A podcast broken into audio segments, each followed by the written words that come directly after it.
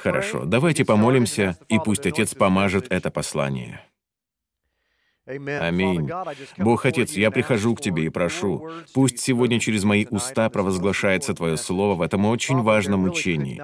Отче, действительно, нет ничего важнее понимания происходящего с человеком после смерти. Ответ на этот вопрос затрагивает всех, и атеистов, и верующих, и тех, кому все равно, кто может быть как по одну, так и по другую сторону баррикад. Отче, прошу во имя Твое, пусть из моих уст исходит только то, что от Тебя. Пусть все, о чем я сегодня буду учить, будет помазано помазано и осолено Твоей любовью, Твоим Духом и Твоим Словом. Спасибо. Спасибо, Боже, за Твое Слово, которое Ты даровал нам как указательную веху, непоколебимое основание посреди любой бури. Спасибо, Отче, что в этом мире, в этой пустыне, испещренной дорогами, которые ведут в самых разных направлениях, Твое Слово — это тропа, ведущая прямо к Твоему престолу. Боже, мы просим сегодня, просвети наши умы и сердца во имя Твое. Аминь. Итак, начнем. Сразу же хочу сказать, что некоторых из вас, присутствующих в этом зале, сегодняшнее учение заденет за живое, поскольку вы воспитывались в среде с убеждениями о загробной жизни, радикально отличающимися от тех выводов, которые я сейчас представлю вашему вниманию.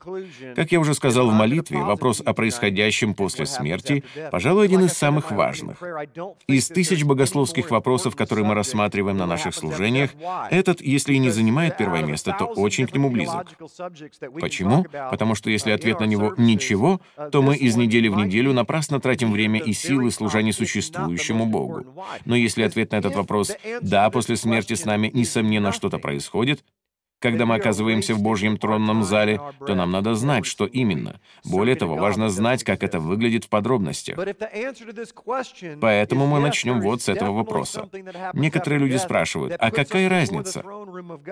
Многие, когда речь заходит на эту тему, начинают попросту зевать. Они говорят, послушай, я верующий, я верю в Иисуса.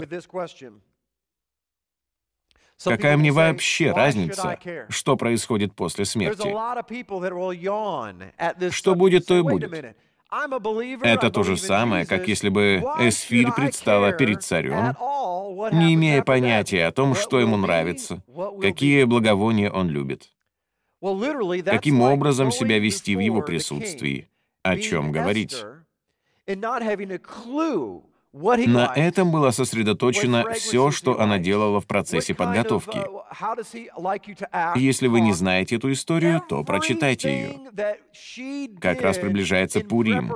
Дело в том, что Эсфир не имела понятия, что нравится царю, поэтому она сказала царским слугам, «Я доверяю вашему мнению и сделаю все, что вы сочтете правильным. Я надену то, что вы мне скажете, чтобы угодить царю». Ее судьба и все ее будущее будущее зависело от ответа на вопрос, что произойдет после того, как я окажусь в присутствии царя. Это был определяющий момент. Оказавшись в присутствии царя, Эсфирь или погибла бы, или осталась бы в живых. Все ее будущее зависело от года подготовки. Представьте, целый год. Аналогичным образом, все, что произойдет в будущем, полностью зависит от того, что мы делаем сейчас. Все. Послушайте, мы говорим о вечности. Приведу пример, чтобы вы понимали, насколько велика вечность. Хотя я уже использовал эту аналогию раньше, представьте, что Земля — это один сплошной песок, от самого центра и до поверхности. Вспомните песчаный пляж длиной хотя бы полмили — Сколько на нем песчинок? Невероятно много. И вот представьте, что вся Земля — один сплошной песок, и каждый миллион лет откуда-то из космоса прилетает птица, которая садится на нашу планету и уносит с нее за раз одну песчинку. Когда таким образом будет унесена вся Земля и ничего не останется, то в вечности пройдет всего лишь одна минута. Итак, все, что мы делаем здесь, определяет, как мы будем жить в тысячелетнем царстве и в вечности. Если же все наши поступки имеют значение, то не кажется ли вам, что нам надо знать две вещи? что делать и как выглядит то, что находится по другую сторону. Мы поговорим о том, что происходит сразу же после смерти и вплоть до возвращения Мессии. Вот какой период времени будет сегодня в центре нашего внимания. И надеюсь, мы получим ряд ответов. Это важно прежде всего потому, что об этом говорится в Библии. Происходящему после смерти посвящена значительная часть Писания. Взгляните, что сказал Бенджамин Франклин. Мне это нравится. В этом мире нет ничего неизменного, кроме смерти и налогов. Я бы выразился чуть иначе. В этом мире нет ничего неизменного, кроме налогов и смерти. То есть изменил бы порядок слов. Вот вопросы, на которые мы сегодня ответим. Первый из них — будем ли мы судимы сразу же после смерти? Это важный вопрос. Номер два — горят ли в данный момент люди в аду? Еще один вопрос, на который надо ответить. Номер три — когда произойдет суд у Великого Белого Престола? Некоторые говорят, что он уже произошел, и нам надо выяснить, так ли это. Где люди оказываются сразу же после смерти? Где находится то место, в которое люди отправляются после смерти? На небесах, в аду, в чистилище, а может где-то на поле для игры в гольф? Кто знает? Лично я был бы не против последнего варианта. Когда и почему вернется Мессия? Извините, но точный день я вам не назову. Мы не назначаем дат, как это делают некоторые другие служения, но мы должны говорить об этом. В какой период это произойдет? Базовые азы. Послушайте этот стих. «Посему, оставив начатки учения Христова, поспешим к совершенству, и не станем снова полагать основания обращению от мертвых дел и вере в Бога, учению об омовениях, в вашей Библии, наверное, написано о крещениях, о возложении рук, о воскресении мертвых и о суде вечном. Здесь автор послания к евреям, скорее всего, это был Павел, говорит, что все перечисленное — это базовые азы, он призывает поспешить к зрелости, потому что все это для младенцев.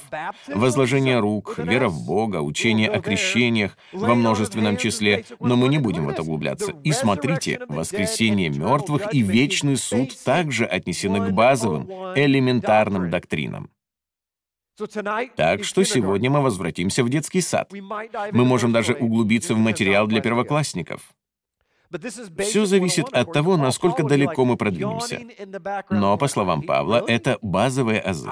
Образно говоря, он зевает на заднем плане. Павел столько лет занимался служением, и ему надо заново учить всему этому. Почему? Потому что мы все поставили с ног на голову. На мой взгляд, 90% христиан не знают фундаментальной доктрины о загробной жизни. Если говорится, что это важно, то лучше вам это изучить. Это материал для первого класса. Суд сразу же после смерти — это первый вопрос, который мы рассмотрим и дадим на него ответ. Что будет? Будем ли мы судимы сразу же? Наверное, все вы бывали на похоронах. На похоронах всегда говорят что-нибудь наподобие следующего, причем кто бы ни умер, даже Гитлер. Человек, проводящий погребальную церемонию, обычно говорит, «Хвала Богу, он перешел в лучший мир». Бабушка сейчас смотрит на нас с небес. Мы знаем, что она в лучшем мире. На самом деле мы знаем, что она была самым злым из всех известных нам людей, но уверены, что она оказалась в лучшем мире. Кто из вас видел и слышал подобное или присутствовал на таких похоронах и даже ухмылялся, понимая, что ведущий церемонии откровенно лжет? Давайте же выясним, действительно ли бабушка смотрит на нас с небес. Что происходит сразу же после смерти? Попадаем ли мы сразу же на суд? Прежде всего, вы должны понимать, как вы устроены, кто вы есть. В этом вопросе в христианстве множество противоречий. Кто мы? Тело, душа или дух? Есть ли вообще у нас дух и душа? В чем различие между ними и какое отношение все это имеет к судному дню? Будет ли у вас дух, когда вы окажетесь на небесах? Как все обстоит? А вот как. Начнем с внешнего. Это простая часть. Возьмите себя за руку, сожмите пальцы. Это не ваш дух. Это ваше тело. Ни у кого из нас нет проблем, чтобы это понять. Уверен, это признают все религии. Внешняя часть вашего естества — это оболочка, ваш инструмент. Мне нравится называть тело инструментом, потому что каждый из нас поет или играет на чем-либо. Именно поэтому Бог и хочет, чтобы все по возможности находились в общине. Он создает оркестр. Ему нравятся оркестры. Итак, снаружи находится наша телесная оболочка, а внутри нее — наша душа. Настоящий человек — это его душа. По библейскому определению, душа — это наш разум, воля и эмоции. В самом центре вашего естества, вот здесь, находится ваш дух. У меня есть подтверждающие фрагменты Писания, но пока что я даю лишь обобщенный взгляд с высоты птичьего полета. Дух — это наша силовая установка. Это та наша часть, благодаря которой мы живем. Если вы извлечете из своей машины аккумулятор, то она не заведется. Дух фактически исходит от Бога. Об этой концепции не так много учат, хотя она очень важная. Кто из вас, впервые услышав Евангелие, сказал сам себе, «Внутри меня что-то произошло»? Знаете, что это было? Библия описывает это так. «Бездна призывает бездну». Если бы у человека не было духа, то, во-первых, нас просто не существовало бы, в нас не было бы жизни. Во-вторых, это частица Божьего Духа, искра, как мы любим ее называть. А Павел называл это пламенем. Маленькое внутреннее пламя, дарующее жизнь каждому из нас. На научном уровне это в буквальном смысле свет. Без света нет энергии, потому что вся энергия во Вселенной, и это подтверждается современной наукой, передается посредством света. Оказывается, что вся без исключения информация, проходящая через ваше тело, передается по волоконно-оптическим световым каналам. Разве это не удивительно? Перед любой химической реакцией вначале изменяется информация, передаваемая посредством света. Уберите свет, и вы уберете энергию. Это очень логично, не так ли? Бог есть что? Свет. Уберите свет, и вы получите тьму и смерть. Итак, дух — это силовая установка нашей жизни. Неправильно говорить, что у человека есть душа. Человек и есть душа. Вы не тело и не дух, вы живая нефеш, как сказано в Писаниях. Где это написано? Книга Бытие, глава 2, стих 7. Там сказано «дыхание плюс душа равняется жизнь». Таково наше уравнение.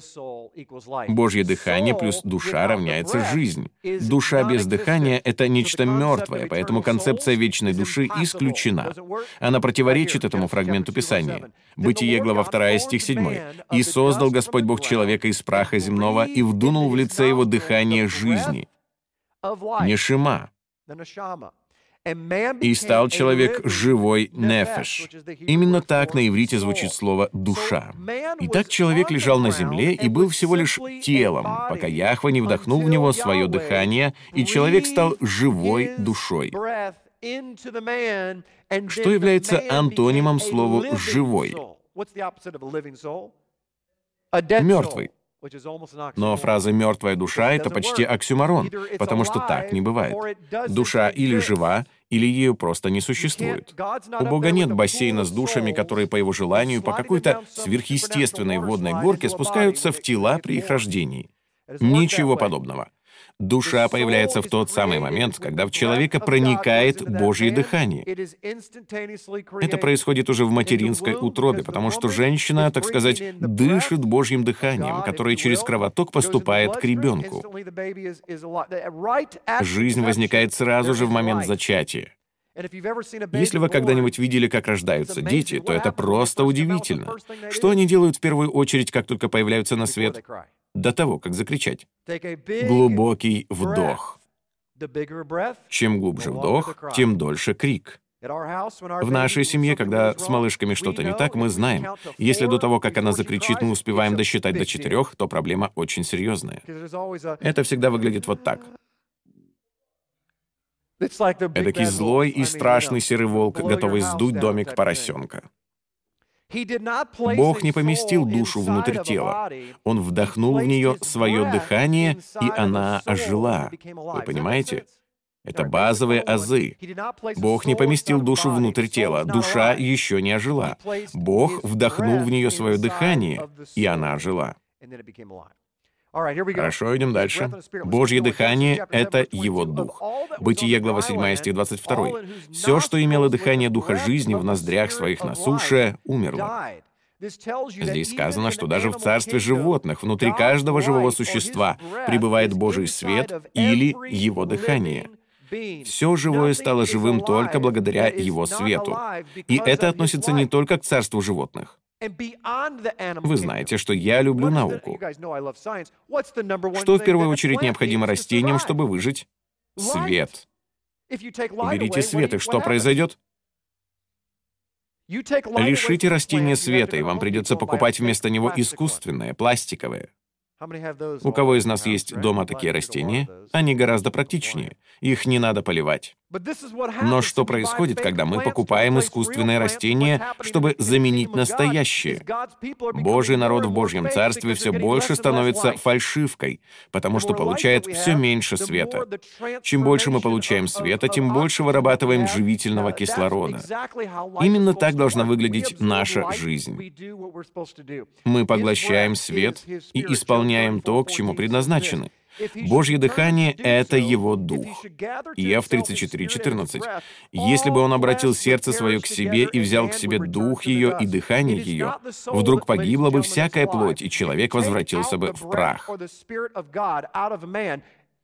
Дамы и господа, жизнь заключается не в душе.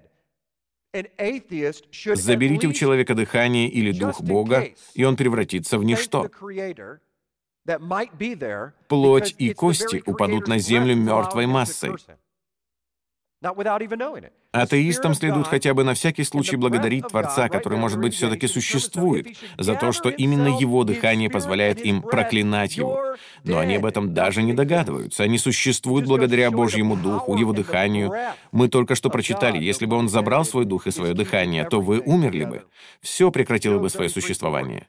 Это показывает нам, что все удерживается силой и в буквальном смысле дыханием Бога. Иов 33.4. «Дух Божий создал меня, и дыхание Вседержителя дало мне жизнь». Задумайтесь об этом на мгновение. Вы дышите Божьим дыханием. Я знаю, что это кислород, но кто, по-вашему, создал его? И задумайтесь на мгновение, что это означает. Что если Божье дыхание — это кислород? Что если Он поместил кислород на эту планету, и, по сути, мы дышим им самим? Благодаря этому мы живем. Притчи 18.15. «Дух человека переносит его немощи, а пораженный дух, кто может подкрепить его?» Иов 32.8. «Но дух в человеке, и дыхание Вседержителя дает ему разумение». Предлагаю вашему вниманию ряд высказываний. Можно сказать, что это откровение, которое я получил при изучении данной темы.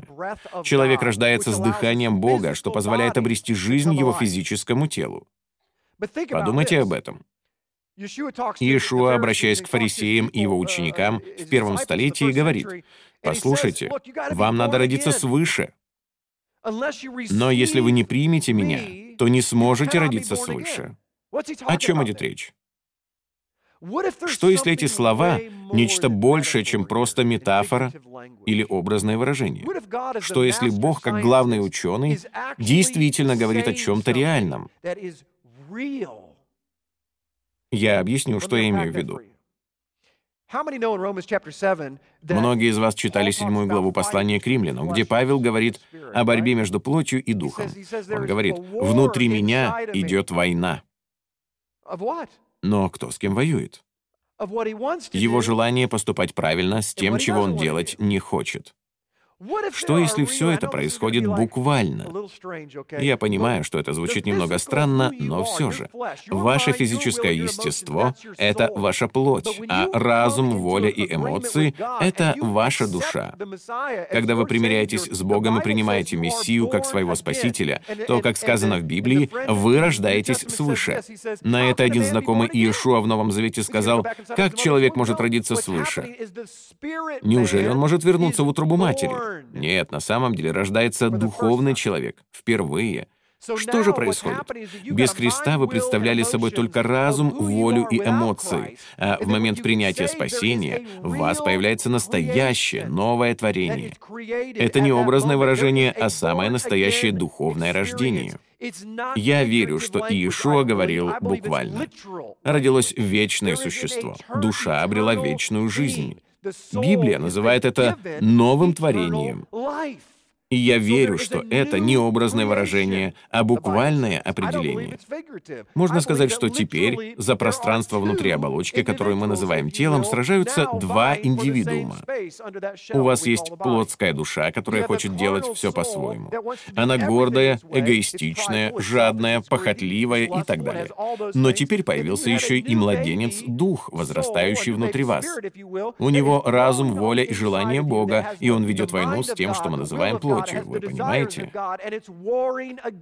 Какой же следует вывод, если отбросить распространенную среди христиан версию о том, что выражение «родиться свыше» лишь образное, и воспринимать слова Иешуа буквально?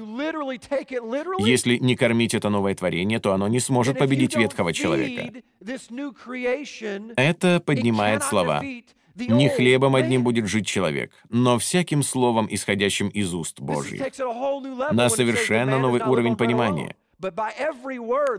Что если Иешуа не говорил метафорически, а имел в виду, что рожденное свыше творение, обитающее внутри вас, питается не хлебом, а его словом, и если его не кормить неразбавленным Божьим словом, то оно умрет?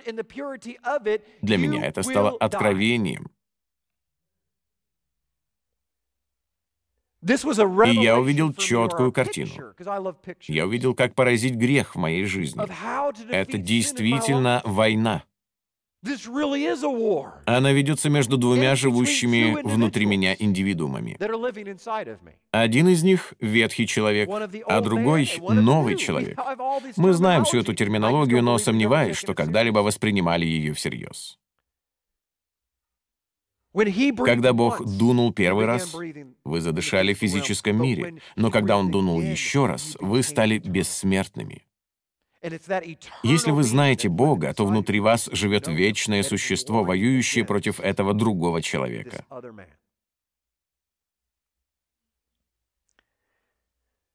Но как насчет духа? Если человек — это душа, то что происходит с духом? Псалом 103, стих 29 в точности описывает, что с нами происходит в момент смерти. «Скроешь лицо твое, метутся, отнимешь дух их, умирают, и в персть твою возвращаются». Экклесиаст 12.7. «И возвратится прах в землю, чем он и был, а дух возвратился к Богу, который дал его». В момент смерти, когда человек испускает последний вздох, силовая установка — это Божье пламя, возвращается к Богу, поскольку принадлежит Ему. Человеческий дух возвращается к Богу, от которого он и пришел. Это процесс обратный рождению, понимаете? Но ваша душа — это совсем другая история. Душа не возвращается к Богу, который ее дал. К Нему возвращается только данный им дух. Это Его дух, Его энергия. Вы можете сказать, но погоди, если в человеке изначально обитает Божий Дух, то зачем ему нужен Святой Дух, когда он принимает спасение? Это лишь потенциал. Это просто аккумулятор, силовая установка, а не новое творение. Человеческий дух можно сравнить с аккумулятором автомобиля. Вы не можете рассчитывать на то, что сядете на аккумулятор и поедете на вечерний сеанс в кино. Вас разве что ударит током. Нет, Новое творение — это подаренный вам автомобиль, снабженный аккумулятором. Таким образом, Божий Дух внутри человека подобен аккумулятору. Но когда вы принимаете Отца, когда вы принимаете Иешуа как Господа и Спасителя, признавая себя нуждающимся в нем грешником, Он дарит вам новенький автомобиль, оснащая его вашим аккумулятором, в чем и заключалось его предназначение. Рассмотрим фрагмент Писания, который использует в поддержку идеи о незамедлительном суде. Из всех подобных фрагментов этот, пожалуй, основной и самый популярный. Возможно, пока я говорил, кто-то из вас уже подумал о нем. Евангелие от Луки, глава 23. Иисус, Иешуа, на кресте. «И сказал ему Иисус, «Истинно говорю тебе, ныне же будешь со мною в раю». Несомненно, это самый популярный стих, который используют в подтверждении идеи о том, что суд происходит сразу же после смерти. Пастор Джим, здесь же сказано, «Истинно говорю тебе, ныне же будешь со мной в раю». Иешуа говорит разбойнику на кресте, «Ты сегодня будешь со мной в раю». Но притормозите на минутку. Вы читаете на английском. В семитских же языках нет знаков препинания. Давайте прочитаем этот фрагмент еще раз, потому что все зависит от того, где поставить запятую. Внесем небольшую коррективу, слегка переместив запятую, и посмотрим, как это изменит смысл. «И сказал ему Иисус, истинно говорю тебе ныне, будешь со мной в раю». Видите? Если поставить запятую после слова «ныне», то это радикально меняет смысл фразы. В первом случае Иешуа говорит «сегодня будешь со мной в раю», а во втором «говорю тебе сегодня, что однажды в будущем ты окажешься со мной в раю».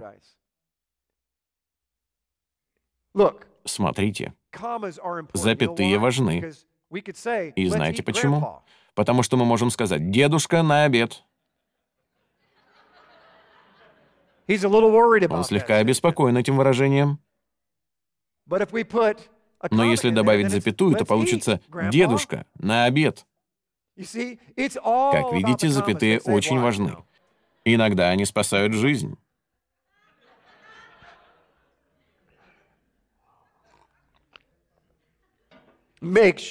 Убедитесь, что ставите запятые там, где надо. Нам точно известно, что Иешуа в тот день не оказался на небесах. Я не буду объяснять своими словами то, что объясняет Библия. По сути, об этом сказал сам Иешуа. Евангелие от Иоанна, глава 20, стих 17. Иисус говорит ей, «Не прикасайся ко мне, ибо я еще не восшел к Отцу моему». Это случилось сразу же после того, как Он воскрес из мертвых. А иди к братьям моим и скажи им, «Восхожу к Отцу моему и Отцу вашему, и к Богу моему и Богу вашему». Итак, мы видим здесь, что после воскресения Иешуа, я предпочитаю произносить его имя на иврите, говорит, что он еще не восходил на небеса. Таким образом, у нас есть два варианта. Или слово «рай» в Евангелии от Луки описывает место, не имеющее никакого отношения к небесам, или же запятая должна стоять после слова «ныне». Если рай — это то же самое, что небеса, то запятая должна стоять после слова «ныне». И Иешуа просто сказал «говорю тебе сегодня, ты будешь со мной в раю». Второй вариант — рай не имеет никакого отношения к небесам. В таком случае запятая должна стоять перед словом «ныне», и Иисус действительно имел в виду «говорю тебе, сегодня же будешь со мной в раю». Давайте же выясним, какой из этих вариантов верный. Если Иешуа после смерти не восшел на небеса, то где же он был? Прямой ответ на этот вопрос мы находим в послании к Ефесянам 4.9. А «вошел» что означает, как не то, что он и не сходил прежде в преисподние места земли? Таким образом, прежде чем воскреснуть из мертвых, Иешуа спустился в преисподние места земли.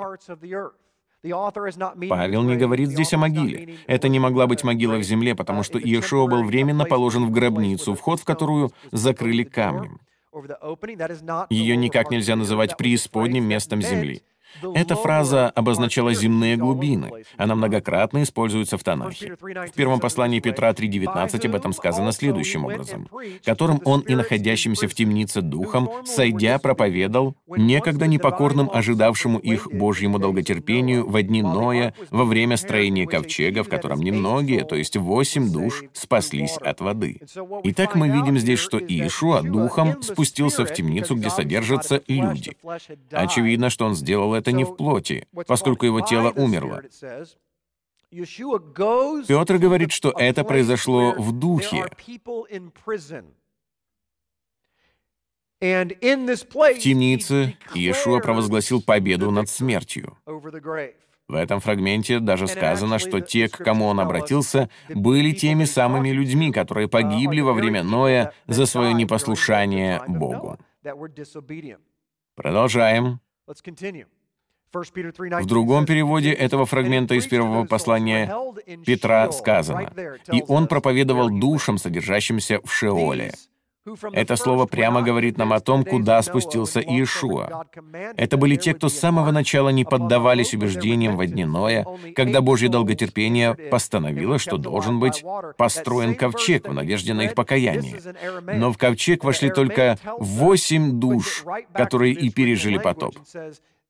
Это прямой перевод с арамейского языка, на котором говорили в те времена, и мы видим, что в оригинальном контексте вместо слова «темница» используется «шеоль». Этот термин определяет некую тюрьму и многократно встречается в Танахе, в чем вы можете сами убедиться. Рай — это не небеса. Второе послание к Коринфянам, глава 12, стих 2. «Знаю человека во Христе», — это говорит Павел, «который назад тому 14 лет, в теле ли не знаю, вне тела не знаю, Бог знает, восхищен был до третьего неба. Остановимся здесь на минутку. Вы должны понимать, каким было определение небес в первом столетии. Первым небом называли земную атмосферу, вторым небом — светила и звезды, а третьим — место пребывания Бога, небеса небес, третье тело — совершенные небеса. То есть Павел использует традиционное описание того, что мы называем небесами. Но в греческом тексте ключевое слово находится в стихе третьем, и это слово «и». Отделим его от предыдущего стиха. «И знаю о таком человеке, только не знаю в теле или вне тела, Бог знает, что он был восхищен в рай и слышал неизреченные слова, которых человеку нельзя пересказать». Люди, незнакомые с семитскими языками, утверждают, что Павел говорит об одном и том же месте. Мол, небеса и рай — это одно и то же. На самом же деле мы здесь сталкиваемся с проблемой, потому что Павел повторяет одно и то же дважды. Был ли хоть какой-нибудь смысл в том, чтобы сказать «я знаю человека, который то ли в теле, то ли вне тела, мне неизвестно, был восхищен на небеса, и я знаю такого человека, который то ли в теле, то ли вне тела, мне неизвестно, был восхищен в рай». В чем смысл повторять одно и то же дважды? Это имеет совершенный смысл только в том случае, если вы знаете, что небеса и рай — это два абсолютно разных места, и речь идет о двух разных случаях. Вот почему Павел использует здесь слово «и». Оно не является связкой с предыдущим утверждением, поэтому речь идет об отдельном событии. Джон Уэсли сказал следующее. Он учил, что рай — это не небеса. В своей проповеди «Богач и Лазарь» Уэсли отметил, рай — это не небеса. Он, вне всякого сомнения, представляет собой, если так можно выразиться, вестибюль небес, в котором души праведников остаются до тех пор, пока не будут приняты в славу после общего суда. Нам надо больше углубиться в эту концепцию. Я знаю, что многие из вас, наверное, сейчас со мной не соглашаются, но по мере того, как мы будем обращаться к Писаниям, уверен, стандарт Божьего Слова в конечном итоге покажет свою истинность. Слово «рай» на иврите звучит как «пардес». Сделаем небольшое отступление, чтобы уделить внимание этому слову. Вам понравится. Оно состоит из букв «пей», «реш», «далит» и «самых». В древнееврейской письменности это слово буквально означает следующее. Для тех, кто не знаком с древнееврейской письменностью, скажу, что 4000 лет назад в каждую букву был вложен какой-то смысл. Поэтому, если взять значение всех букв и составить из них связанное предложение, то получится следующее определение слова «рай». Пей — это уста, Реш — это глава, лидер или начало, Далит — это открытая дверь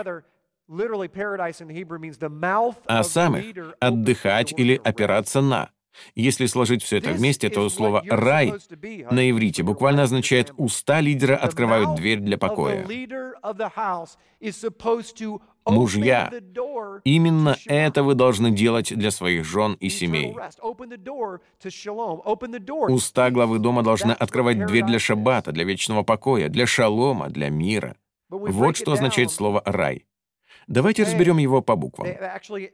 Мудрецы в древности говорили о существовании четырех уровней толкования Библии. Я говорю сейчас об этом потому, что, на мой взгляд, это не только увлекательно, но еще и реально. Когда связываешь все это воедино, получаются удивительные вещи. Итак, есть четыре уровня толкования. Первый из них называется «пшат». Это буквальное, простое понимание текста. Иисус прослезился.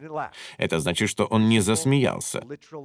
Все очень просто. Это уровень буквального понимания текста. Ремез, соответствующий букве реш, это уровень намеков.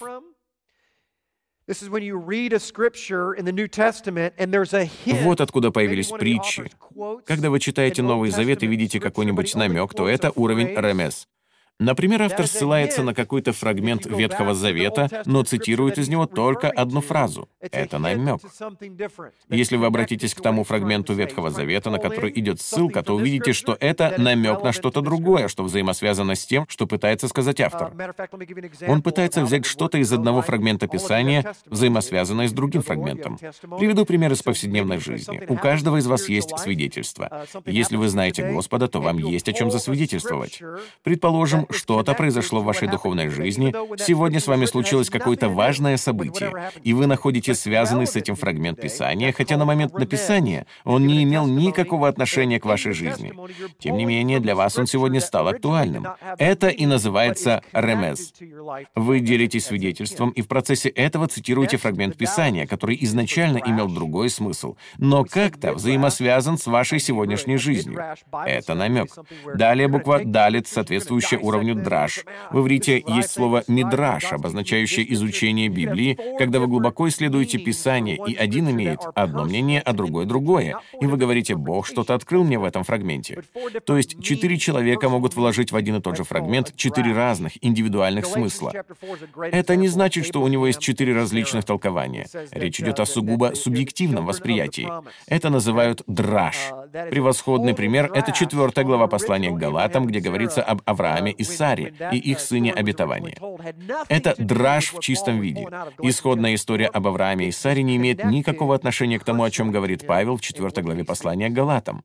Это параллель, которая открылась лично ему. И последний, но не менее важный уровень — сод, мистический уровень Писаний. Все вы знаете, что Библия изобилует тайнами, которые мы не понимаем.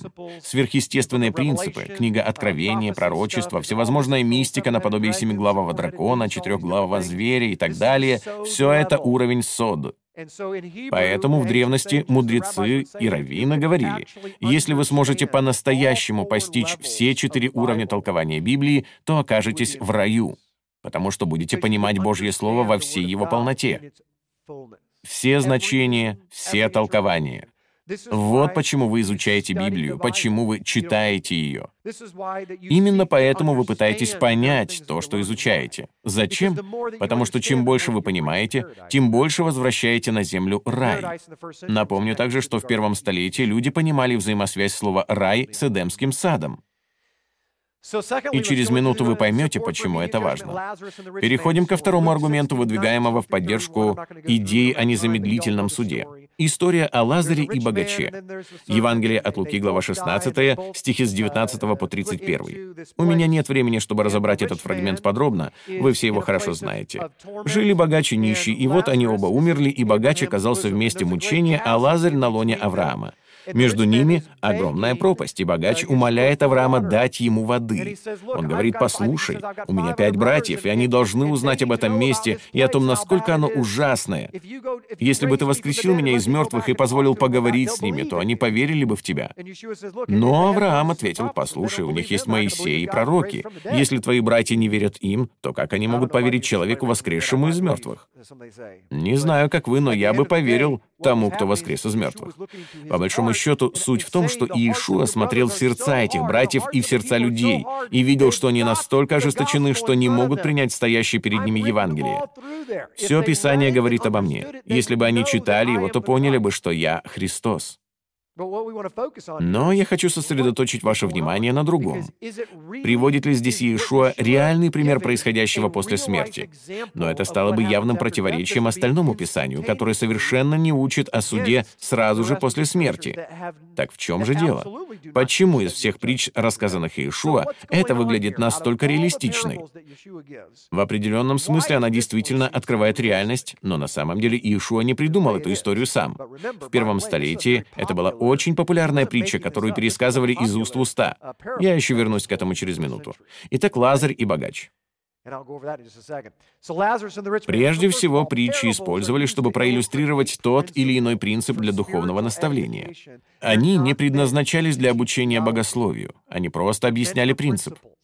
Например, рассказывая своим детям библейские истории, я добавляю в них разные подробности. В доме Стейли в библейские истории проникают даже пончики Криспи Крим. Это не значит, что Иешуа ел пончики Криспи Крим. Просто я добавляю что-то к историям ради духовного наставления. Только не спрашивайте, какую роль в духовном наставлении играют пончики Криспи Крим. Они не играют никакой роли, но я добавляю подобные детали к историям, чтобы они были понятны на детском уровне. То же самое Иешуа делал по отношению ко взрослым. Он хотел донести мысль, что богатство и статус не доказывают, что Бог благоволит к вам. В этом вся суть притчи о богаче и Лазаре. Иешуа предупредил религиозных лидеров о необходимости слушать Моисея и пророков и покаяться в том, что их сердца очерствели к бедным и нуждающимся. Кроме того, исследователи признают, что во времена Иешуа это была общеизвестная история. Вот цитата Эдмунда Флада по этому поводу. «И опять Иисус берет что-то из жизненного опыта своей аудитории. На этот раз популярную историю. Как часто поступают писатели и другие творческие люди, он адаптирует существующий материал под свои цели. В этой истории Иисус не акцентировал внимание на загробной жизни. Он не рассказывал слушателям о том, что случится в будущем, когда они умрут. Все это были лишь декорации для того, что он хотел сказать.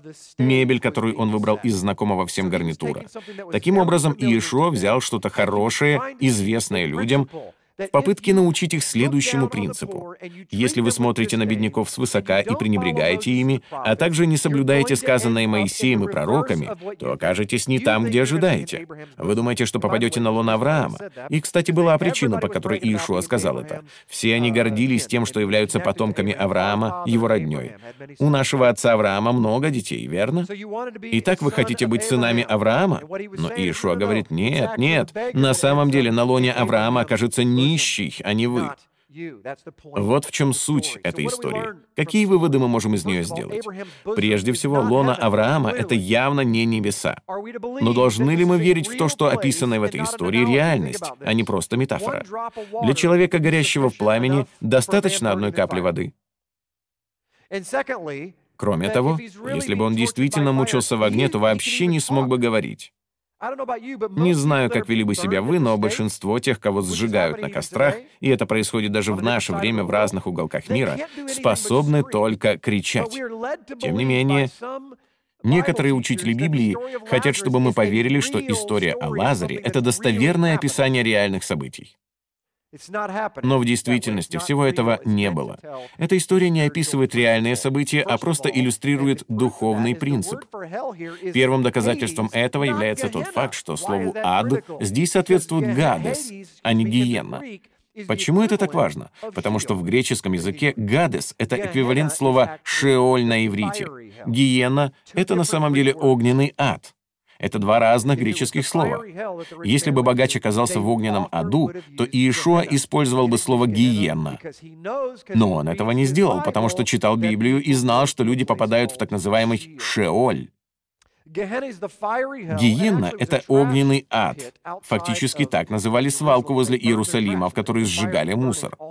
Огонь в ней горел, не переставая. Это была долина Гиенны за пределами города. Вот некоторые другие доказательства того, что люди сейчас не на небесах. Ваша бабушка, ваш дедушка, любой, кто умирает, никто не на небесах. Даже царь Давид. Откуда нам это известно? Деяние, глава 2, стих 29. «Мужи, братья, да будет позволено с дерзновением сказать вам о праотце Давиде, Давиде, что он и умер, и погребен, и гроб его у нас до сего дня. Ибо Давид не восшел на небеса, но Христос. Если вы еще недостаточно убеждены, то Даниил тоже не на небесах. Бог говорит Даниилу, «А ты иди к твоему концу и упокоишься, и восстанешь для получения твоего жребия в конце дней». Итак, Даниилу сказано, «Иди на покой, и ты еще воскреснешь». Но погодите, если каждый приходит на суд сразу же после смерти, то кому как не Даниилу оказаться на небесах? Это было бы вполне заслуженно. Он был одним из главных пророков. Пророк Исаия тоже не на небесах. «А живут мертвецы твои, восстанут мертвые тела, воспряньте и торжествуйте, поверженные в прахе, ибо роса твоя, роса растений, и земля извергнет мертвецов». Итак, если умершие праведники уже на небесах, то почему здесь сказано, что земля извергнет мертвецов? Кому место на небесах, если не Даниилу, Исаии и царю Давиду? Если еще и этого недостаточно, то скажу, что на небесах нет еще еще и Самуила. Нам это известно из 28 главы первой книги Царств, стихи с 3 по 18. Здесь Саул пришел к волшебнице из Аэндора. Он хотел узнать, что происходит и как ему поступить. Он замаскировался и отправился к этой женщине, и все это после того, как сам вышвырнул из Иерусалима всех гадателей и колдунов. И вот Саул нашел одну волшебницу, потому что Самуил умер, а он был пророком, к которому Саул обращался за советом. И так он приходит к волшебнице в Аэндор и говорит, «Послушай, я хочу, чтобы ты вызвала Самуила. Мне надо его кое о чем спросить». И вот эта колдунья вызвала дух умершего Самуила. И что же произошло? Саул встретился с Самуилом. Волшебница увидела, как появился Самуил, и в стихе 19 сказано, «И предаст Господь Израиля вместе с тобою в руки филистимлян». То есть он ответил на вопрос Саула так, «Ты умрешь. Завтра ты и сыны твои будете со мною». Итак, Саул и его сыновья после смерти оказались вместе с Самуилом в Шеоле. В этом тексте прямо так и сказано. Дух Самуила был вызван из Шеоля, из места, где находятся умершие. На небесах никого нет. Это четко показано в Евангелии от Иоанна 3.13. «Никто не восходил на небо, как только сошедший с небес Сын Человеческий, сущий на небесах». Дамы и господа, как такое возможно, что все мы выросли в церквях, но нас учили, что люди после смерти сразу же идут на небеса или в ад? Хотя Иоанн прямо сказал, «На небеса не восходил никто и никогда, ни царь Давид, ни Саул, ни Самуил, ни Исаия, ни Даниил». Абсолютно никто. Все умершие ожидают воскресения мертвых. Но как насчет Моисея и Илии?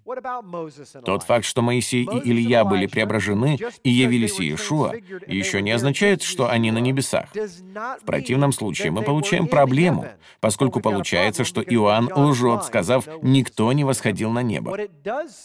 На самом деле, явление Моисея и Ильи говорит о том, что Яхва может в любое мгновение сделать то же самое, что сделала волшебница из Аэндора, вызвавшая душу Самуила в физическом виде. Так и произошло. Иешуа стоял в своем прославленном теле, а по бокам от него Моисей и Илья. Конечно, для Яхва нет ничего невозможного. Если он хочет сделать исключение из правил, то он, конечно же, может это сделать. Но Писание очень четко говорит, что мы, будучи праведниками, не отправляемся после смерти на небеса. Еще один аргумент в поддержку идеи о незамедлительном суде. Кстати говоря, их всего три на всю Библию. Мы сформировали целую доктрину на трех неверно истолкованных фрагментах. И вот один из них. Павел говорит, «То мы благодушествуем и желаем лучше выйти из тела и водвориться у Господа». Несомненно, на первый взгляд кажется, что речь идет о небесах, но только если исходить из того предположения, что Господне присутствие только на небесах, как будто Бог не присутствует одновременно повсюду. Я хочу показать вам, что там, где Самуил, Даниил, царь Давид, где все умершие праведники, там есть и Господь. Это место не лишено его присутствия. Продолжаем. Здесь не сказано «водвориться на небесах». Павел понимал все это. Послушайте, он был учеником Гамалиила, знавшим Тору наизусть слово в слово. Причем он был ревностнее всех своих сверстников. Он не был человеком, который никогда раньше не читал Тору и пророков. Павел знал их сердцем. Вот почему он сказал не «водвориться на небесах», а «водвориться у Господа». Так где же все эти души? Словарная статья Стронга, номер 7585. Слово «шеоль». Ветхозаветное название обиталища умерших. Даже Стронг говорит нам об этом. Это место, из которого нет возврата. Там не славят Бога. Есть много фрагментов Писания, сопровождающих это определение. Нечестивые отправляются туда для наказания, но праведные там не покинуты. Имеется в виду, что они там не останутся навсегда. Это место изгнания и крайнего упадка в грехе. В этом определении Стронга черным по белому написано то, что создает проблему. Здесь сказано, что Шеоль — это преисподняя, куда отправляются души умерших, как нечестивцев, так и праведников. Там находятся как те, так и другие, но праведники не покинуты. Это создает проблему. Получается, что все праведники оказываются там же, где и все нечестивцы. Но вы можете взглянуть на историю о богаче и Лазаре и сказать, «Погодите-ка, там же явно есть два отделения». И я полностью с вами соглашусь. В этом и заключается правдивая часть истории о богаче и Лазаре. Вот почему она была так популярна. Израильтяне об этом знали. Услышав рассказ Иешуа, они не были шокированы. «О боже, оказывается, в Шиоле два отделения. Никогда раньше об этом не слышал». Нет. На чем же было сосредоточено их внимание? Они недоумевали об услышанном от Иешуа, потому что он нарушил их представление о ролях. Он поменял роли местами. Все думали, что рабов ожидает участь нечестивцев, а могущественных и превознесенных фарисеев и саддукеев — лона Авраама. Но тот факт, что Шиоль состоит из двух отделений, был им известен. Это было общеизвестное богословие. Прежде чем мы поговорим об этом, ответим на следующий вопрос. Пребывают ли души в сознательном состоянии? Это очень популярный вопрос. Может, душа просто спит? Это теория номер один. Uh, Вы совершенно ничего не осознаете и просто спите. Честно говоря, я был бы не против. Учитывая мой ритм жизни, с удовольствием поспал бы. К счастью, если бы я умер прямо перед пришествием Мессии, то мой сон продлился бы всего лишь 10 минут, что в моем доме вполне нормально. Теория номер два. Души находятся в сознательном состоянии. Давайте обсудим ее. Обратимся к книге Енох. Она не является канонической, и я ни в коем случае не ставлю ее в один ряд с Писаниями. Но она интересна тем, что прекрасно описывает увиденное Енохом на небесах и в отделениях ада. Их описание дано в мельчайших подробностях. Енох говорит, что там несколько отделений. Он разговаривает с одним из ангелов и спрашивает, что это? И ангел объясняет, здесь оказываются все души. В аду несколько отделений. Часть для праведников, часть для нечестивцев. Таких отделений четыре. Три для неправедных и одно для праведных. Енох говорит, что они разделены огромной пропастью с рекой, а над отделением для праведников сияет свет. Там царит мир и есть Господне присутствие. По другую же сторону от пропасти — хаос, тьма, крики и скрежет зубов. Но почему там кричат и скрежещут зубами? Не потому, что они горят в раскаленной сере, а потому что знают, чего они лишены и что ожидает их впереди. Я тоже плакал бы, если бы знал, какое окончательное наказание меня ожидает, если бы я знал, что упустил свой шанс и никак не могу исправить ситуацию. Книга Иов, глава 14, стих 12. Так человек ляжет и не встанет. До скончания неба он не пробудится и не воспрянет ото сна своего. Таким образом, эти души пребывают в прекрасном покое. Лично я верю, что они находятся в сознательном состоянии. В противном случае Самуил не мог бы быть вызван. Енох даже говорил, что слышал душу Авеля, взывающую, как в зале суда, о том, что брат убил его, и он хочет возмездия за это. Иев, глава 14, стих 13. «О, если бы ты в преисподней сокрыл меня и укрывал меня, пока пройдет гнев твой, положил мне uh, срок и потом вспомнил обо мне». Когда умрет человек, то будет ли он опять жить? Во все дни определенного мне времени я ожидал бы, пока придет мне смена. Во мгновение ока. Псалом 15.9. «Оттого возрадовалось сердце мое, и возвеселился язык мой. Даже плоть моя успокоится в уповании, ибо ты не оставишь души моей в аде. Обратившись к тексту этого псалма на иврите, вы увидели бы здесь слово «шеоль».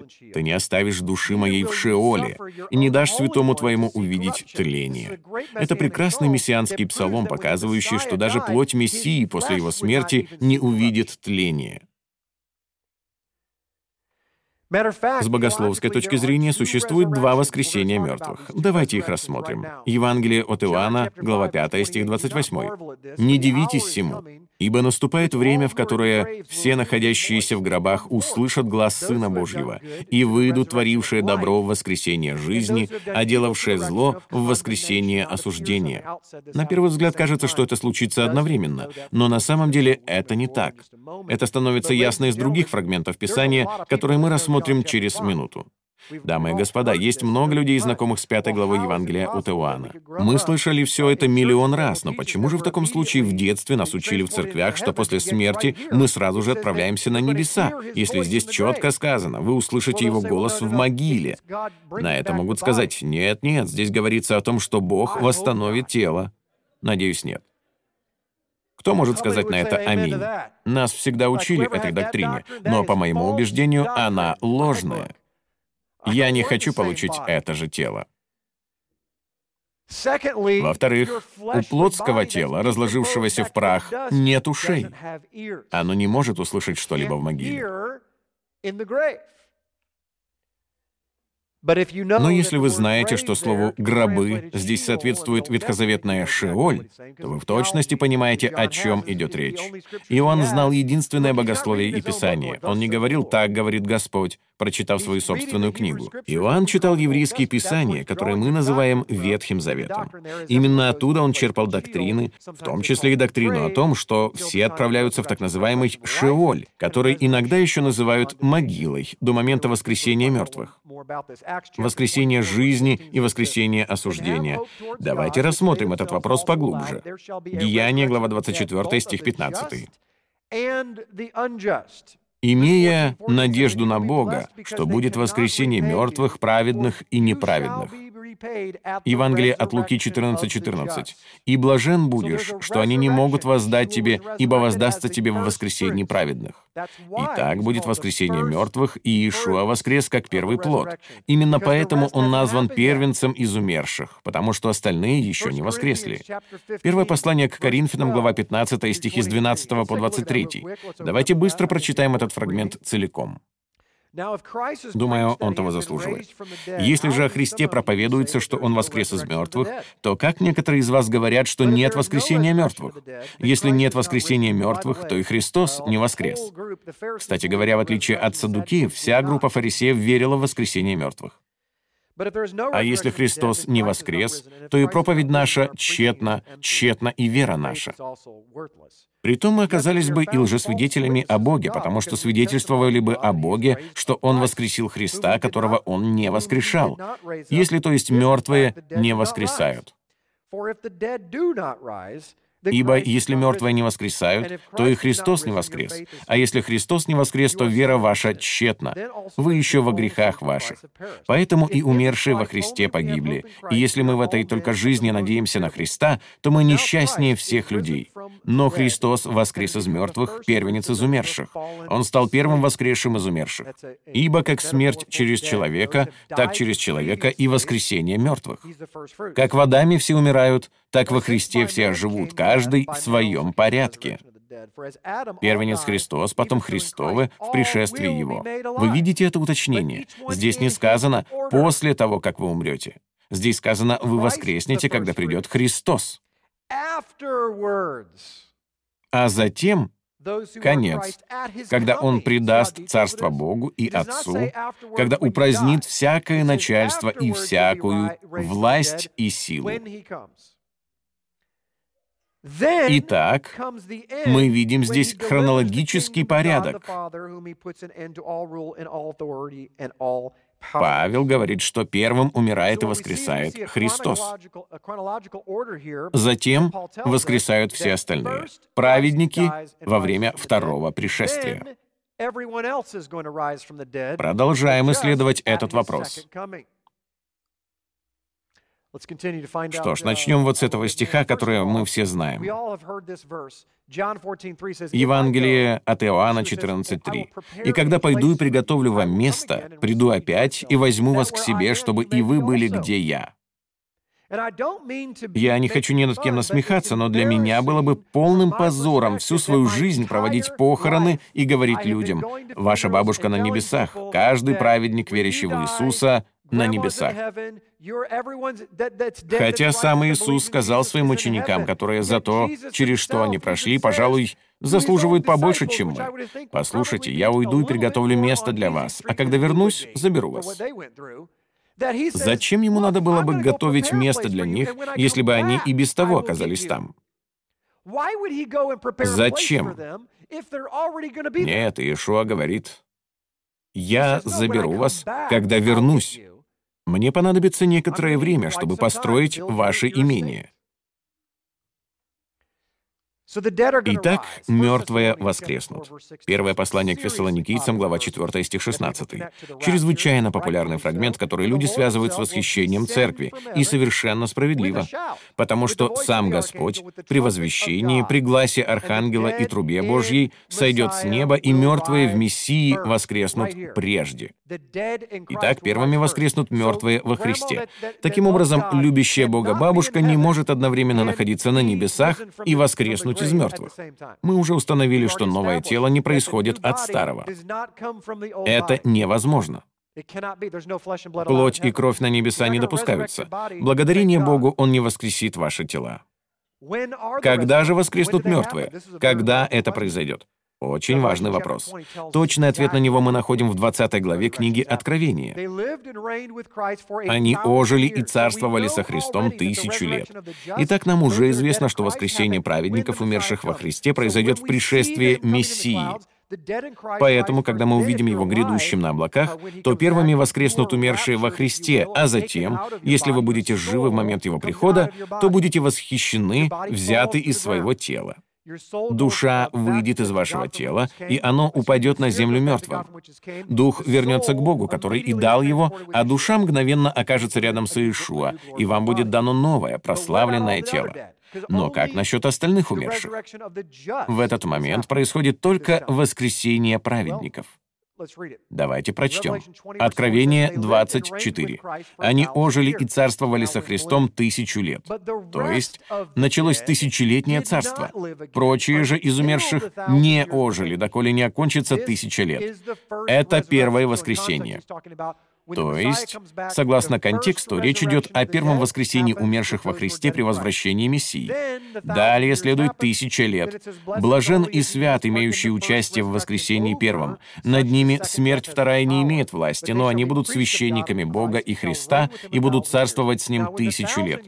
Когда же окончится тысяча лет, сатана будет освобожден из темницы своей и выйдет обольщать народы, находящиеся на четырех углах земли. Кстати говоря, темница — это именно то, чем чем мы с вами говорили. Это Шеоль. Поэтому, если умершие нечестивцы, которые сейчас находятся в могиле, в соответствующем отделении Шеоля, думают, что им плохо, то пусть дождутся появления сатаны. Он проведет с ними тысячу лет и вышли на широту земли, и окружили стан святых и город возлюбленный. И не спал огонь с неба от Бога и пожрал их. А дьявол, прельщавший их, ввержен в озеро огненное и серное, где зверь и лжепророк, и будут мучиться день и ночь во веки веков. И после этого начинается суд у Великого Белого Престола. И увидел я великий белый престол и сидящего на нем, от лица которого бежало небо и земля, и не нашлось им места. Итак, при возвращении Мессии воскресают праведники. Проходит тысяча лет, сатану освобождают из тюрьмы, и он начинает обольщать народы. Бог сходит с огнем и уничтожает всех восставших против него, а сатану отправляет в огненное озеро. Причем сатана не первый, кто там окажется. Он будет третьим. Первое, кто будет брошен в огненное озеро, это зверь и лжепророк. Многих из нас учили, что тот, кто не принял Иисуса, после смерти будет брошен в огненное озеро. Но такого не происходит. Это ложь. Это не соответствует истине. Первыми, кто окажется в огненном озере, будут зверь и лжепророк, а уже затем сатана по прошествии тысячи лет. Читаем дальше. И увидел я мертвых, малых и великих, стоящих пред Богом, и книги раскрыты были, и иная книга раскрыта, которая есть книга жизни. Кстати говоря, существует больше одной книги? Вы заметили это? Не только книга жизни. Есть и другие книги. Одна из них — это книга дел. Все сказанные вами слова и все ваши поступки сразу же записываются. В книге жизни только имена. Если вы будете найдены в книге жизни Агнца, то будете допущены в грядущее царство. Все остальное — это ваша награда, определяющая, как вы проведете вечность. Не говорите, лишь бы туда попасть. Вы хотите просто быть найденным в книге жизни Агнца? Превосходно. Но, к сожалению, там есть еще и совершенно другая очередь для проверки. Как только вас нашли в этой книге, вам придется стать еще в одну очередь и пройти через совершенно другой суд. Расскажу вам один случай. Однажды я летел в Израиль, и вот мы подошли к пункту досмотра. Со мной был мой друг Грег.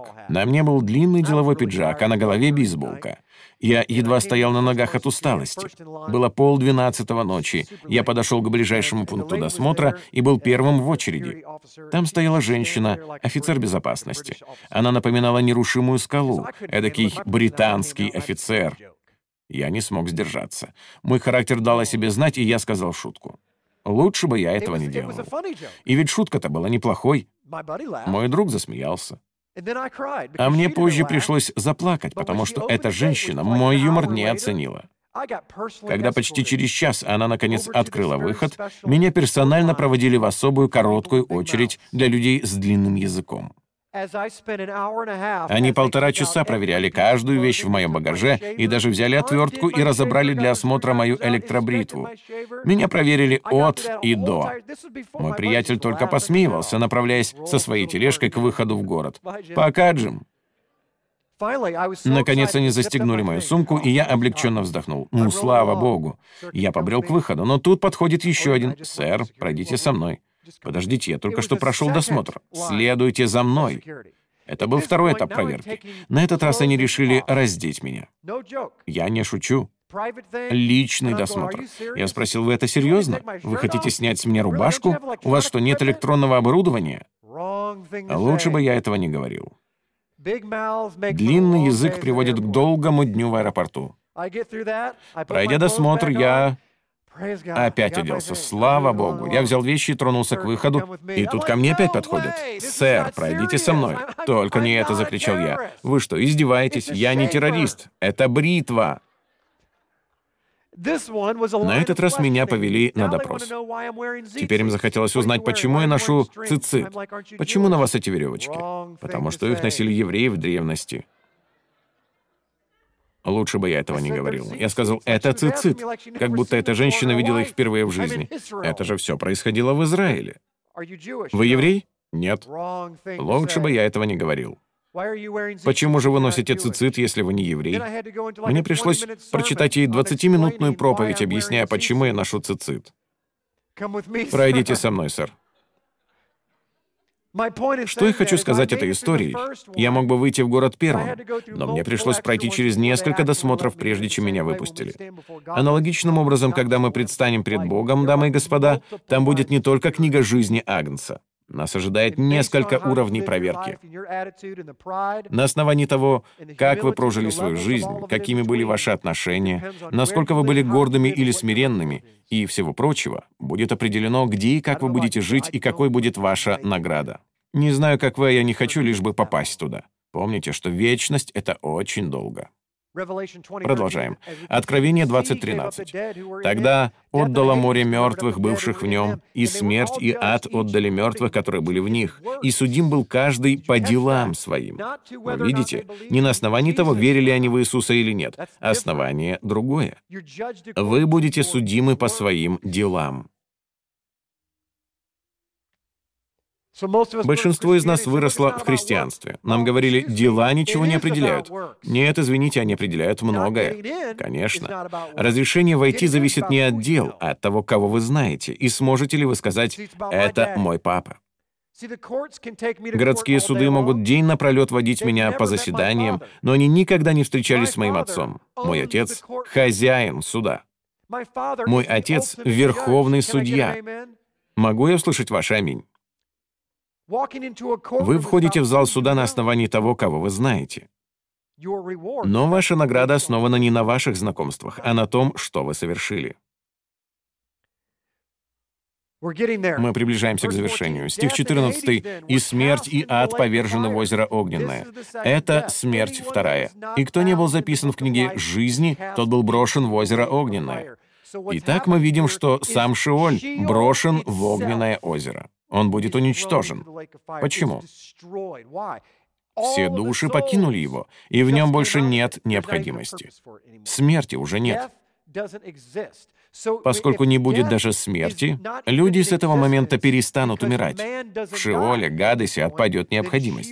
Его существование теряет всякий смысл, и он сам будет уничтожен в огненном озере. Послание к римлянам 8.22.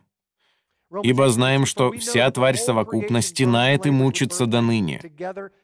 И не только она, но и мы сами, имея начаток Духа, и мы в себе стенаем, ожидая усыновления, искупления тела нашего. Мы желаем получить новое тело. Когда же мы его получим? Псалом 15.9. «Оттого возрадовалось сердце мое и возвеселился язык мой. Даже и плоть моя успокоится в уповании, ибо ты не оставишь души моей в Шеоле и не дашь святому твоему увидеть тление». Мы уже упоминали этот фрагмент ранее. Когда же произойдет искупление нашего тела? Когда мы получим новые тела? Об этом сказано в первом послании к Коринфянам 15.50. Но то скажу вам, братья, что плоть и кровь не могут наследовать Царство Божьего, и тление не наследует нетление. Говорю вам тайну, не все мы умрем, но все изменимся. Сейчас мы продолжим. Но я хочу отметить здесь следующее. Некоторые из вас верят, что наши тела воскреснут. Они не воскреснут. Тело — это оболочка, подверженная тлению. Вот почему сказано, что тленное никогда не сможет унаследовать нетленное. Никогда. Ваше тело не может унаследовать то, что сотворено для нетления. Вам будет дано что-то совершенно, радикально новое. Вдруг, во мгновение ока, при последней трубе, ибо вострубит, и мертвые воскреснут нетленными, а мы изменимся. Еще обсудим вот это. Есть множество примеров около смертного опыта. Об этом даже снимают фильмы, например, «Небеса реальны». Это фильм о маленьком мальчике, который побывал на небесах и видел там своего прадедушку и многое-многое другое. Не хочу ввести вас в уныние, но все это иллюзии. Дамы и господа, мы не можем руководствоваться тем, что показывает Голливуд. Наше богословие не может опираться на видение восьмилетнего ребенка или на какие-то переживания. Оно должно опираться только на Божье Слово и ни на что другое. И неважно, насколько реалистичны переживания, насколько сильно от них бросает в дрожь и насколько приятные ощущения, имеет значение только сказанное в Божьем Слове, потому что это то, во что мы верим. Я не говорю, что у этих людей не было переживаний. Безусловно, они верят, что все это было абсолютно реально. Я даже не хочу сказать, что то, что они переживали, не настоящее. Я лишь говорю, что это могло быть обычным видением от Бога. Пророки оказывались на третьем небе и видели то, что невозможно передать словами. Апостол Павел возносился в рай и слышал невыразимые слова, которые нельзя пересказать. Я не говорю, что он не слышал или не видел всего этого, но могу вас заверить, то, что он переживал, не было небесами. Там не было деревьев и всего другого.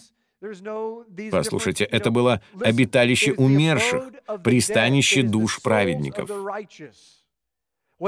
Что бы ни пережил тот мальчик, Бог позволил ему пережить это. Но на самом деле это происходило не на небесах, вы понимаете? Мы также должны быть осторожны вот с чем. В Библии сказано, что дьявол приходит как ангел света. Что за ангел света? Это тот, кем он был когда-то. Поразмышляйте об этой механике с научной точки зрения.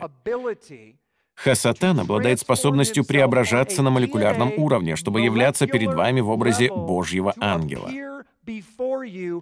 Как думаете, он может дать видение, которое будет выглядеть как пришедшее от Бога?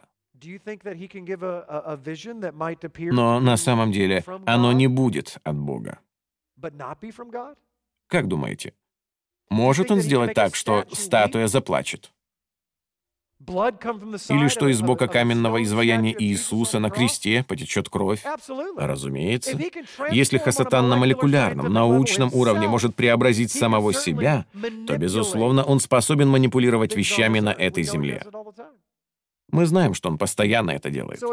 Так реально ли небеса? Разумеется. Правдиво ли это кино? Пусть об этом судит Бог, но могу сказать, что Божье Слово говорит о противоположном. Дедушка не прогуливается по небесам. Итак, подведем итог.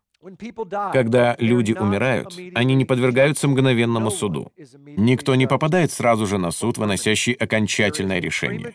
Есть предварительный вводный суд, который отправляет вас или в Шиоль для ожидающих суда нечестивцев, или туда, где в ожидании суда находятся праведники. В данный момент происходит только такой суд. Ваши дела суду пока что не подвергаются. Окончательный суд у Белого престола произойдет в будущем, а пока лишь овец отделяют от козлов. Еще никто не взошел на небеса, и никто не сошел в огненный ад. Все отправляются в место содержания под названием Шеоль для ожидания или первого, или второго воскресения мертвых. Шеоль разбит на изолированное отделение для праведников и грешников. Душам праведников после смерти дано бессмертие и покой, пока они ожидают воскресения из мертвых. Вам дан этот покой. В Шеоле есть река, протекающая по разделяющей пропасти, о которой говорится в истории о богаче и Лазаре. Праведники облекутся в бессмертие или в новые тела, воскреснув в момент второго пришествия Христа. А вот еще несколько выводов. Первое воскресение мертвых произойдет во второе пришествие Христа. Зверь и лжепророк станут первыми, кто будет брошен в огненное озеро по возвращении Мессии. Второе воскресение нечестивых произойдет после тысячелетнего царствования Мессии. Только после этого сатана будет брошен в огненное озеро. Затем последует суд у Великого Белого Престола, и все, чьи имена не найдут в книге жизни Агнца, также будут брошены в огненное озеро. И скажу вам еще следующее. Мы не знаем, что собой представляет огненное озеро. Нам об этом ничего не известно. Когда Иоанн увидел огненное озеро, как он его описал? Как нечто похожее на озеро огня. Изучая неканонические книги, я обнаружил, что в них тоже упоминается это же озеро. Например, в своей книге Енох спрашивает у ангела, что это, похожее на вечный огонь? Оно выглядит как неугасимый огонь, как наполненное пламенем стеклянное море. И ангел сказал нечто загадочное, что открыло мне совершенно новый ракурс мышления. Он сказал, что этот огонь на самом деле — это небесные светила, небесные ангелы. И тогда я сказал себе, oh точно, в этом же есть совершенная логика. Кто из вас помнит, что вело израильтян по ночам после их выхода из Египта? Огненный столб. Большинство из вас думает, что это просто столб огня, но на самом деле это сам Яхве Саваоф, как звучит его имя на иврите, Господь небесных воинств, предводитель Божьей армии, окруженный со всех сторон ангелами. Они перемещаются вокруг него настолько быстро, что их огненные мечи, сливаясь воедино, выглядят как столб огня.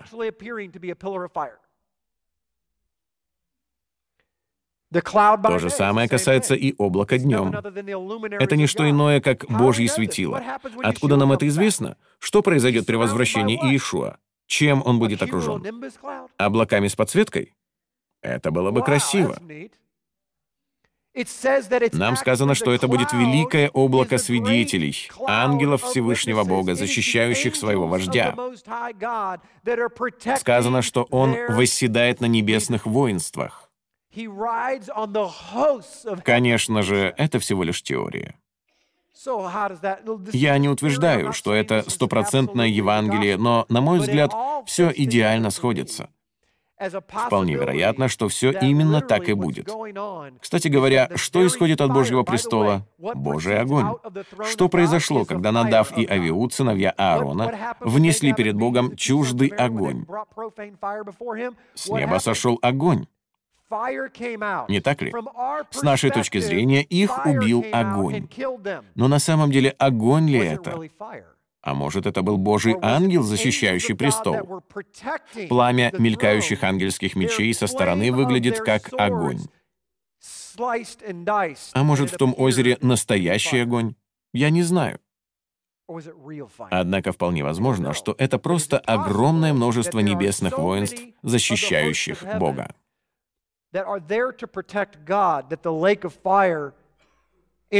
Может быть, в таком случае эти светила, Божьи ангелы в буквальном смысле, уничтожат человеческие души.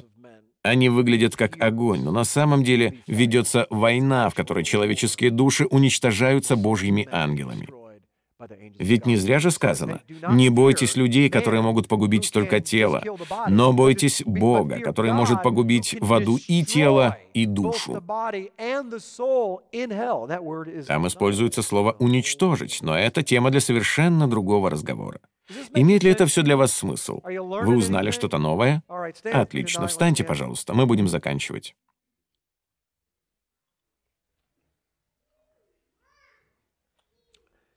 Поднимитесь на сцену кто-нибудь из музыкантов.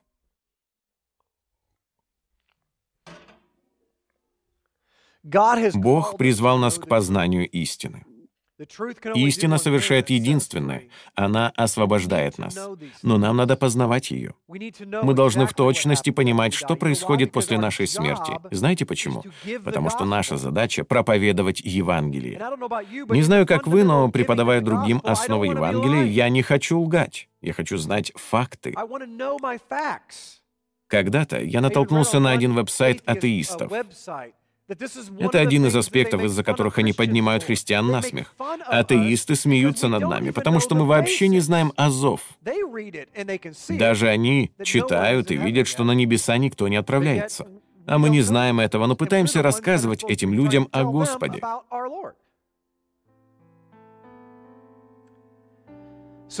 Отче, мы приходим к Тебе и благодарим за этот вечер. Спасибо, Боже, что Ты даешь нам возможность познавать Тебя. Отче, мы благодарим, что вся наша жизнь посвящена Тебе. Но для каждого человека, Яхве, приходит день смерти. Как бы нам ни хотелось верить, что мы проживем до ста лет, Статистика показывает нам, что в этом зале есть люди, которым осталось жить не более пяти лет.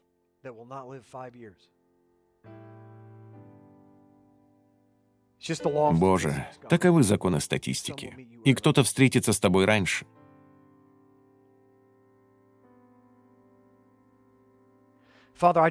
Отче, я хочу обратиться сегодня к Твоему народу, к тем, кто слышит меня сейчас и не знает Мессию, не знает Христа.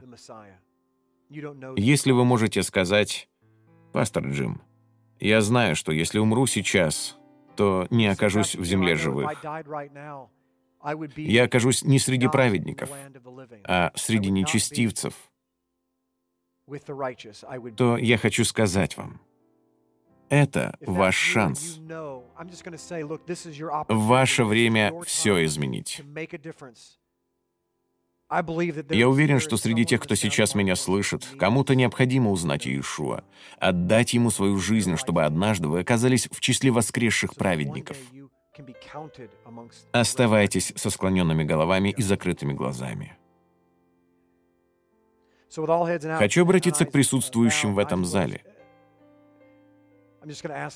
Если вы не знаете Мессию и понимаете, что сегодня ваш шанс, если вы сердцем чувствуете, что вам необходимо отдать жизнь Христу, то могли бы вы поднять руку, чтобы я мог помолиться за вас, помолиться с вами. Если здесь есть кто-то, кто не знает Господа, то это ваш шанс, это ваш день и ваш час. Я не могу долго ждать, но в завершении служения, посвященного такой теме, хочу дать возможность всем желающим познать Христа. Неужели никого? Спасибо. Кто-нибудь еще? Если вы смотрите нас дома, то я хочу задать вам два вопроса. Первый. Знаете ли вы его? И вопрос не просто об интеллектуальном знании. Будет много тех, кто предстанет перед Божьим престолом в радостном ожидании допуска на небеса, как фарисеи 7 главы Евангелия от Матфея. Но Господь посмотрит им прямо в глаза и скажет, «Отойдите от меня.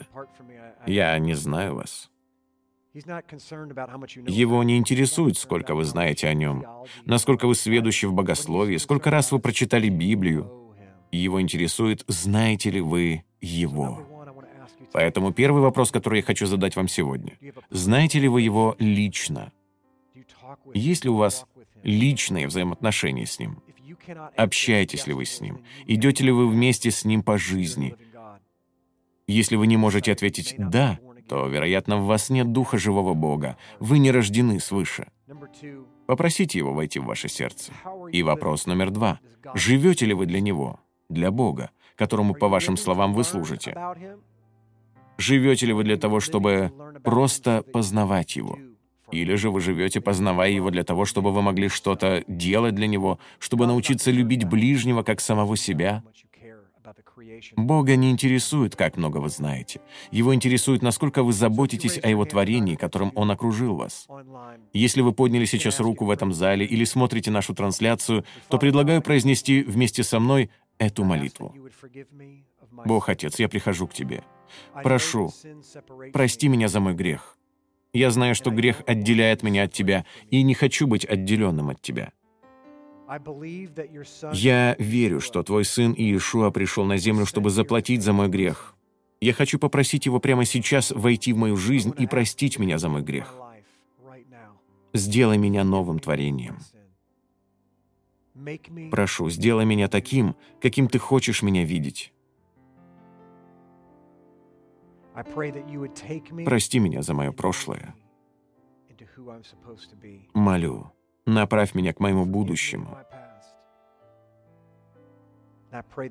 Во имя Иешуа. Аминь.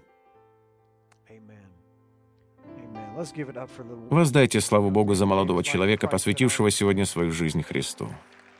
Аминь.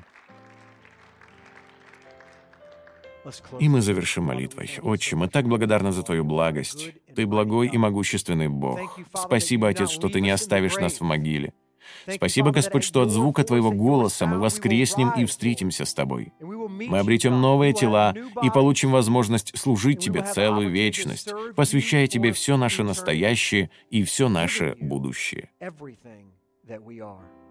Отче, мы стенаем и взываем к Тебе.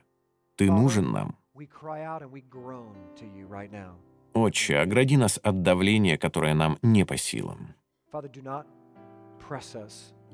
Я молю о тех, кто сейчас страдает. Поддержи их своей любовью. Даруй им возрастание. Отче, молюсь также о тех, кто сейчас на подъеме. Ободри и укрепи их, чтобы они были готовы к следующей долине. И в завершении прошу Боже, когда мы воскреснем, да будем мы армией, заслуживающей того, чтобы ради нее прийти на эту землю. И все скажем «Аминь». Воздайте Господу жертву хвалы. Если вы были благословлены этим учением, пожалуйста, подумайте о том, чтобы помочь нам достичь народы, сделав пожертвование сегодня –